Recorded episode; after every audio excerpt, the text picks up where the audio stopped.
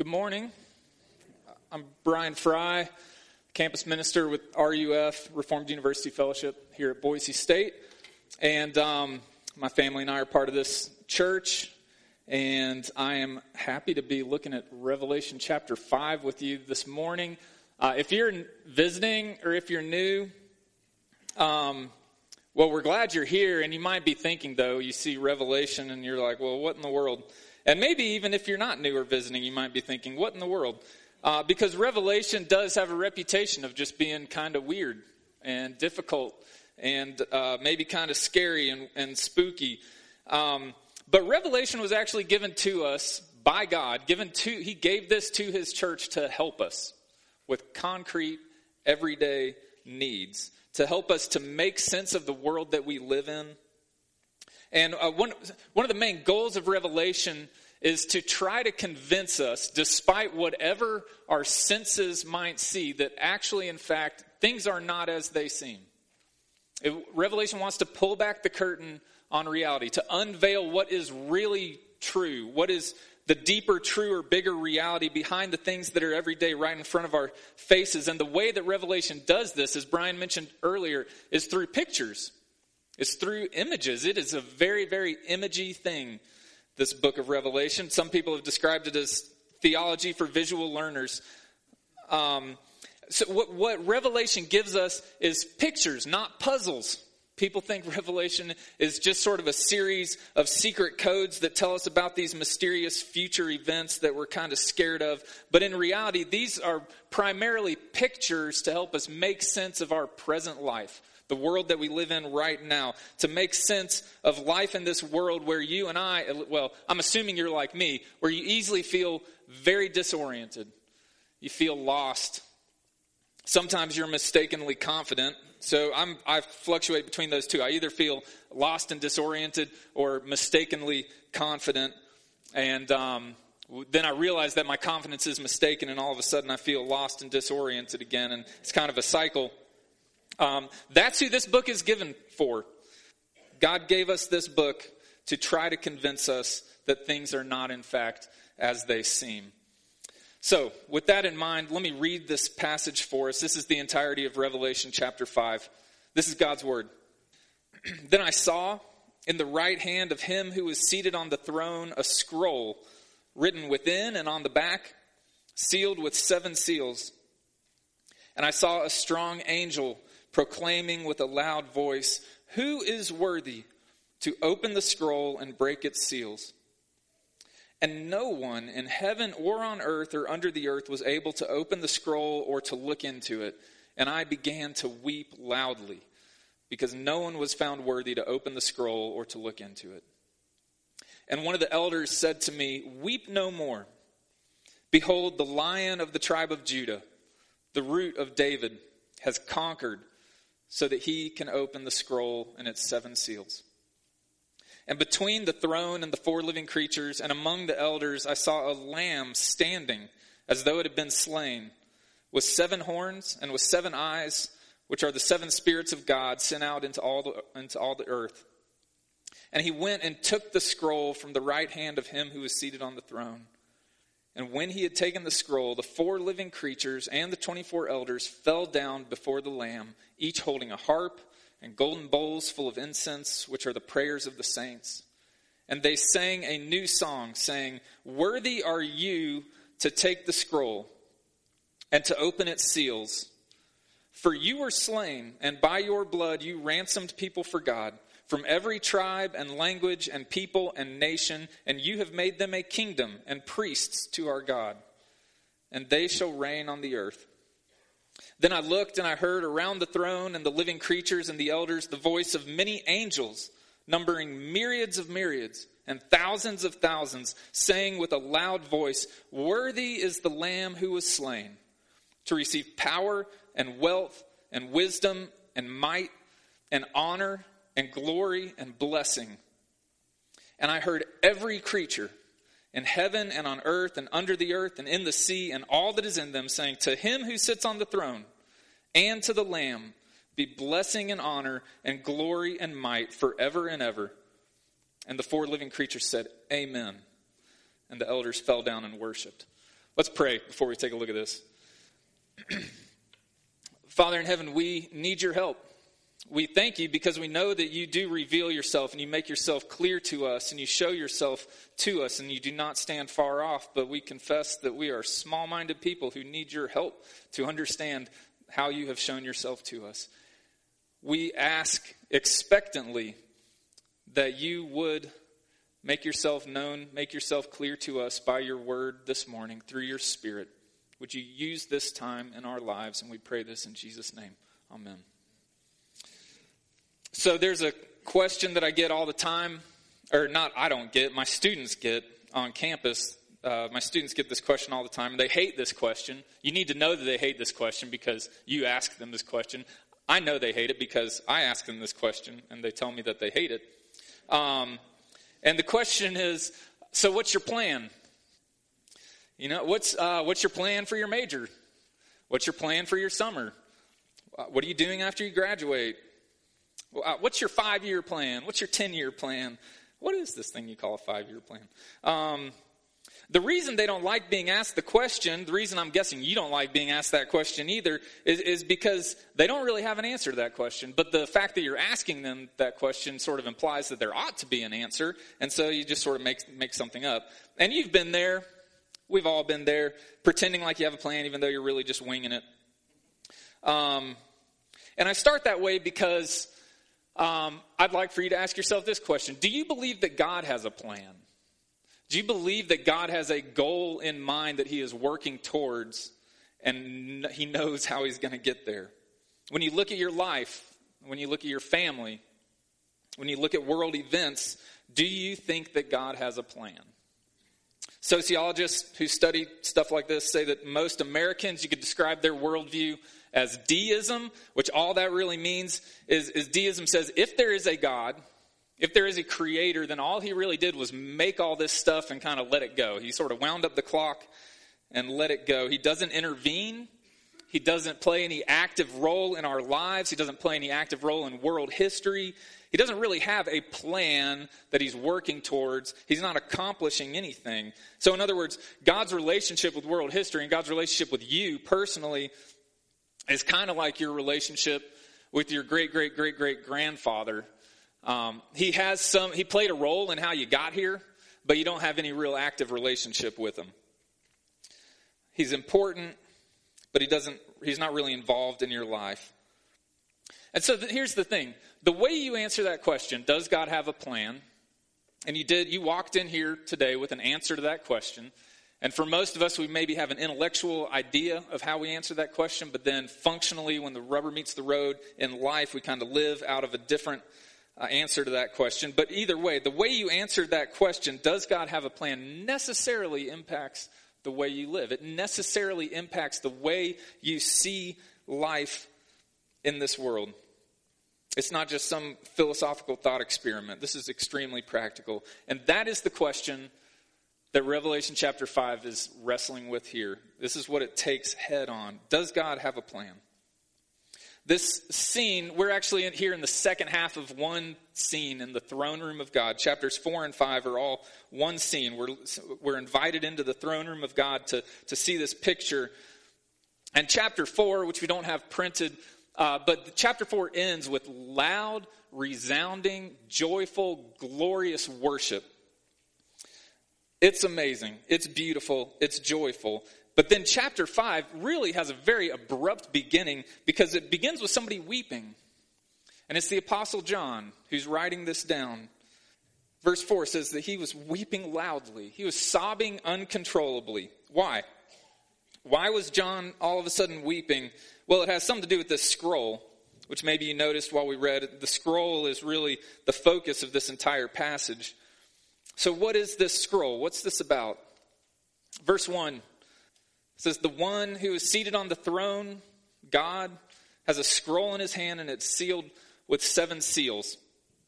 Now, in uh, the uh, ancient Roman Empire, if you had a document, an important document that needed to get sealed up and delivered, you didn't stick it in an envelope like we do um, not even a really official looking envelope. What you do is you roll it up because it's a scroll. I guess that's what makes it a scroll is you roll it up. Um, but then to seal it, you would, you would drip hot wax on it and you would place your seal on it. You would stamp your seal into it, your personal seal. And the thing about these seals are that the only person who could break that seal, the only person who could open this document and look at it was someone who was authorized to break that person's seal. Whoever seal it bears, you have to be authorized to break that person's seal, the seal of the sender. And this document it says it's sealed with seven seals. This is, it's a picture of perfect, complete, it is completely sealed. So, what is this scroll? What's it supposed to represent? Well, what this document is, this uh, every biblical scholar that I've read on the subject agrees. What this scroll represents is the complete, perfect plan of God. These, this is his blueprints for all of history, the entire history of the world, how he's going to make this world take take what has been so broken, what is so ravaged by sin and sadness and brokenness, how he's going to take all of that and renovate it, how he's going to remake it, transform it into a glorious new world. And notice, because this is interesting, it says it's written on both sides. Scrolls were not written on both sides normally. Uh, this is an unusual, and it's an image of this is jam packed with information. This has this is, we're not just talking about the big stuff, the big world events. We're talking about every little detail, including every little detail of your life and of my life. Imagine that. This is a picture of God sitting on his throne in perfect power, in absolute authority. He's holding in his hand a document which is his blueprint for every part of human history, including your life, every detail of your life. And it is a document that, if it could be opened, would make sense of everything. It would make sense of all of it, show how it fits together, and explain where this is going. And then comes the question in verse 2 it says, I saw a strong angel proclaiming with a loud voice, Who is worthy? Who is authorized? To open the scroll and break its seals? Who is worthy of understanding God's purposes for the world?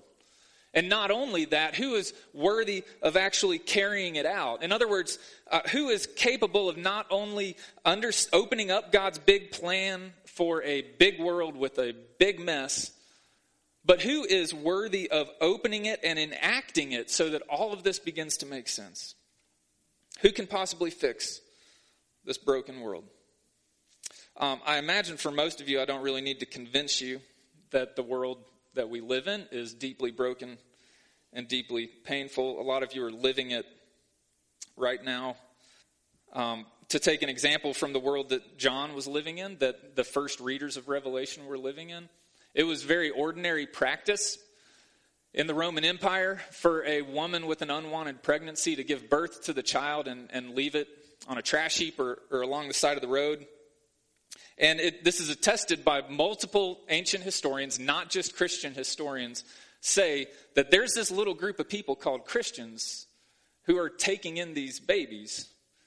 And they're not just caring for them, they are making them the next members of their family. And these Christians are the people that the Roman government is systematically executing. What do you do with that? You know? Do you believe that God has a plan? And you see statistics, I saw this earlier this week uh, from the National Center for Missing and Exploited Children that says of the over 18,000 children who ran away in 2016 just in the, in the United States, three, over 3,000 of them were recruited or lured into prostitution or pornography. That's just in the U.S. Globally, the number is about a million for the year 2016. And then you see terrorist attacks, and you see natural disasters, and you see thousands upon thousands of people losing their life trying to cross the Mediterranean to Europe. You see mass shootings, you see racism, we can go on and on and on. And you, you kind of ask, like, is this, is this plan A? You, does God really have a plan? And if so, this, surely this can't be plan A. And then you see your own life some of you have been abused. Some of you have been taken advantage of. Some of you have been cheated and people have hurt you deeply. Some of you carry around scars that you expect to carry around for the rest of your life. Others of you are simply hurting from what anybody else would say, well, that's just normal life in this world where relationships are hard and you lose your job and cancer diagnoses come in.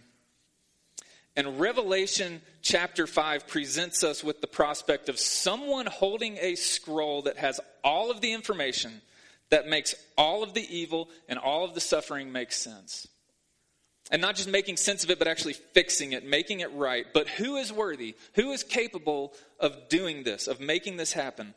Verse 3 No one in heaven or on earth or under the earth was able to open the scroll or even look into it. In other words, if no one can fix this, then yes, things really are as they seem.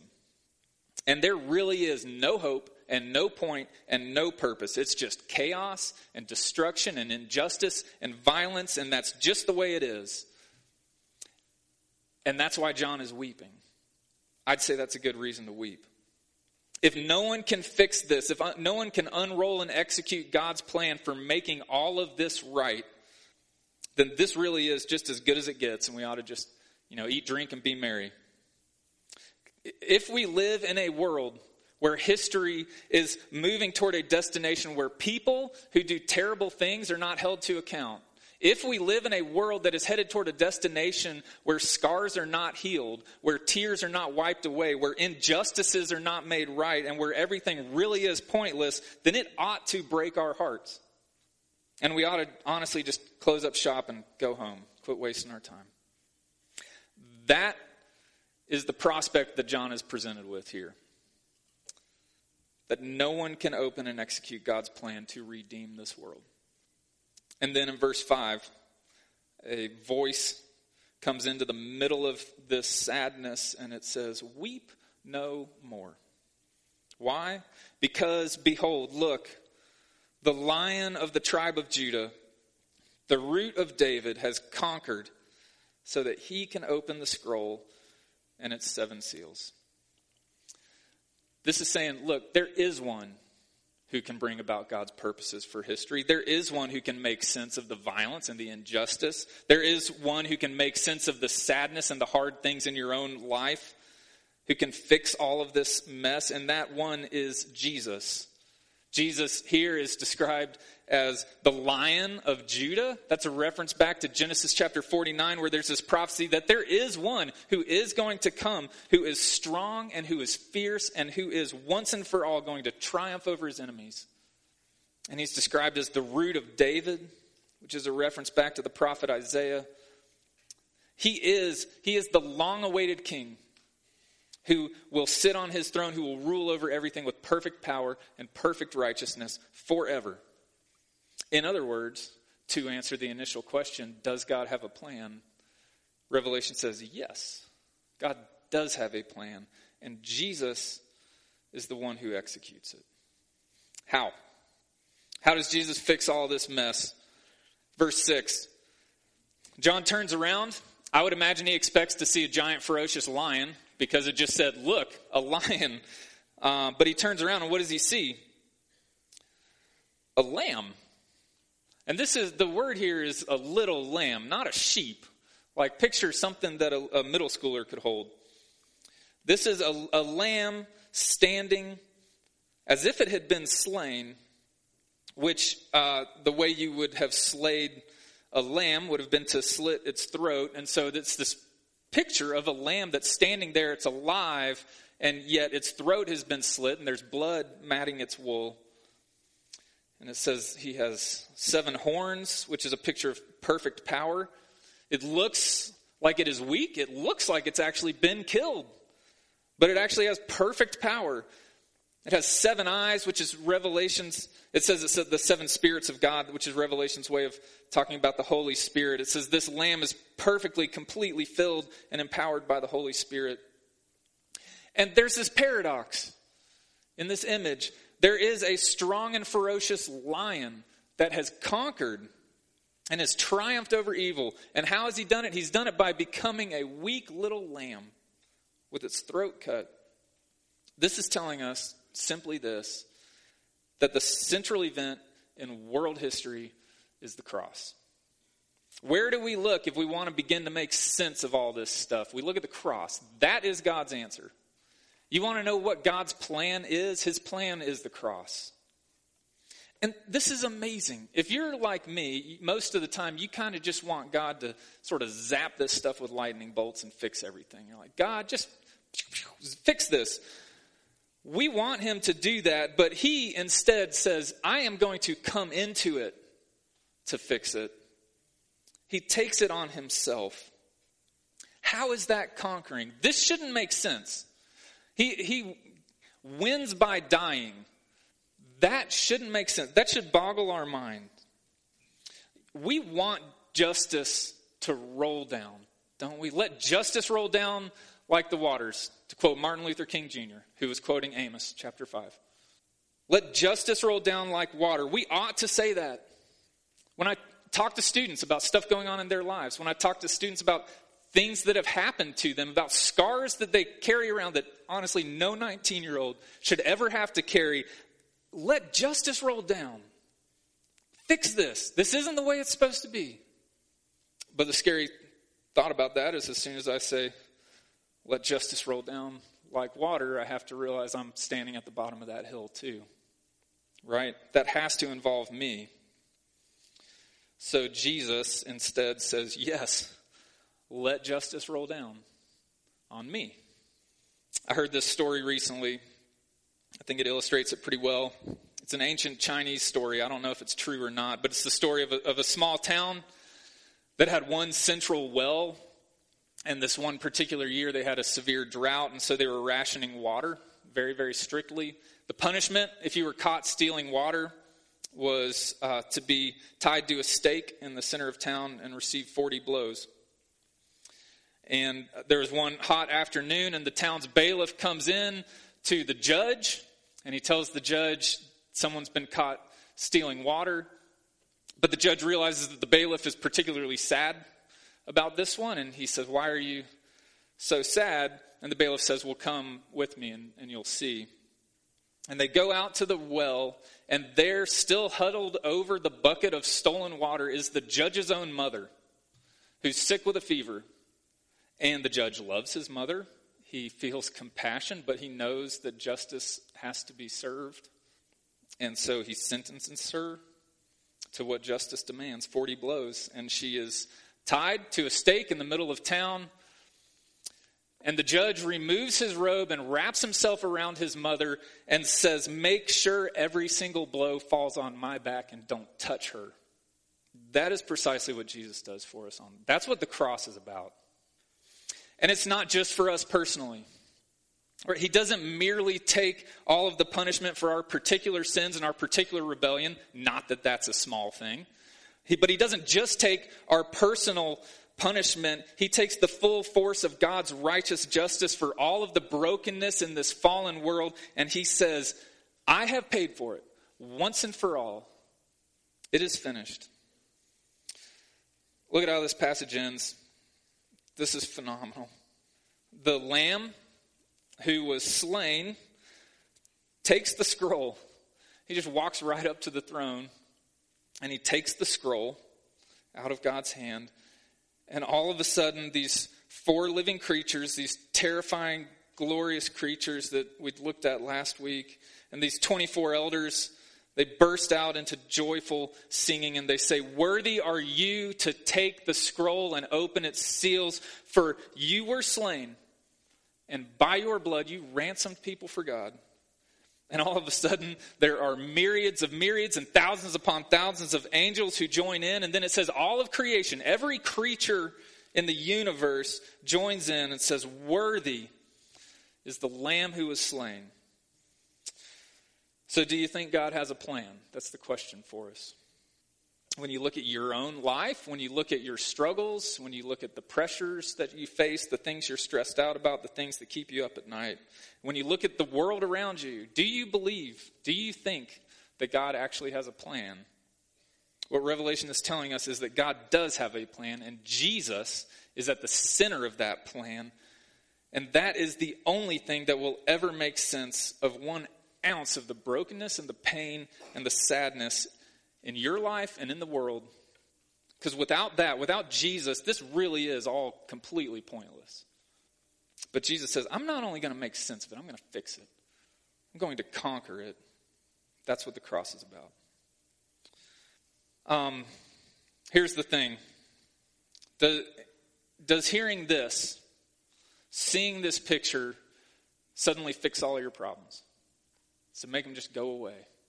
No, no. But does it begin to reframe your life? I think so. I think it ought to. Does seeing this picture suddenly make life in this fallen world easy and pain free? No. Revelation goes on to, to explain that. But does it help to reorient us in the midst of all of the confusing and disorienting things, our fears and our worries and the burdens that we carry? Absolutely. Because the lion of Judah is a lamb who was slain and he and he alone is worthy and because he is worthy he can say to people like you and me come to me all of you who are weary and heavy laden i will give you deep rest for your souls. Let's pray. Father in heaven we confess that we have a very small view of precisely what it is that you're doing in this world. We long we yearn for it all to make sense although we, I'm sure, would not understand if we tried. Um, Father, we thank you that you have not looked at this world and you have not looked at our lives and turned your back. And we thank you that instead you have said, Yes, I will redeem. And you have never made a promise to your people that you have not kept. We thank you. We ask that even seeing this picture from Revelation this morning might reframe the way we look at our lives, the way we see our struggles and our failures and the things that are stressing us out. Would you help us by your grace? We need it. And we ask this in Jesus' name. Amen.